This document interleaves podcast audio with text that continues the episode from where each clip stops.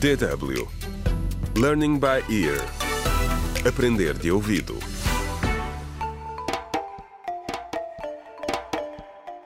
Contra o crime. Olá, bem-vindo ao sétimo episódio do audiolivro Contra o Crime. A importância da família, escrito por Marta Barroso. Neste audiolivro, Tomás conta-nos a sua história. Ele e sua mulher linda são pais de três meninas, mas o jovem quer desesperadamente ter um rapaz. No episódio anterior, Linda tentou sem sucesso convencer Tomás a aderir a um programa de planeamento familiar.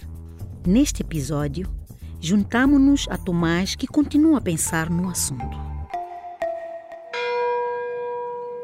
A igreja do nosso bairro tinha sido renovada recentemente. No dia da inauguração da igreja renovada, estávamos todos eufóricos e mal podíamos esperar para ouvir o sermão do pastor. Lembro-me de cada palavra da história que o pastor partilhou. Uma história muito comum e que acontece à nossa volta todos os dias. Como ele disse, era a história de um jovem casal que parecia estar muito apaixonado. Passavam muitos bons momentos juntos e a rapariga sentia-se abençoada porque o namorado cuidava dela e apoiava financeiramente.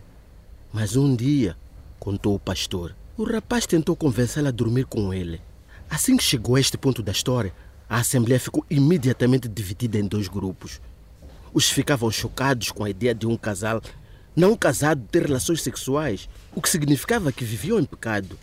E os que eram de opinião que tais situações eram normais e que podem acontecer. Quando ela disse que não tinha certeza, ele forçou-a, continuou o pastor. Ele explicou que a pobreza é uma das principais razões pelas quais as mulheres ficam com seus parceiros, mesmo que não estejam a ser bem tratadas ou respeitadas. Depois disso, as coisas pioraram.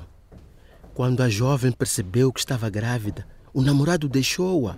A jovem ficou com a criança, apesar das circunstâncias difíceis em que se encontrava, disse ele, acrescentando depois de uma curta pausa. Não acham que ninguém deveria de passar por isto? Eu acho. E finalmente o pastor largou a bomba. Essa criança era eu. A multidão reagiu. Oh, ele está a falar tão abertamente, é incrível. O pastor concluiu dizendo que, claro, estava contente por estar vivo, mas também sabia que era difícil ser filho de uma mãe solteira e crescer na pobreza. A pobreza não deve forçar as mulheres a comprometer a sua saúde, os seus sonhos ou toda a sua vida. Eu encorajo as pessoas a multiplicarem-se, como diz o livro sagrado, mas apenas se as suas circunstâncias sociais, financeiras e psicológicas forem favoráveis. Que tipo de vida conseguirão oferecer aos vossos filhos se não for assim? Mais uma vez a multidão estava dividida. Oh, queremos uma boa vida para os nossos filhos, gritavam alguns. Outros discordavam do pastor. Ter muitos filhos significa prosperidade. As crianças são o futuro. Escusado será dizer que eu fazia parte deste último grupo. O sermão do pastor deixou-me realmente perplexo. Ele tinha acabado de insinuar que era bom para todos nós usar contraceptivos.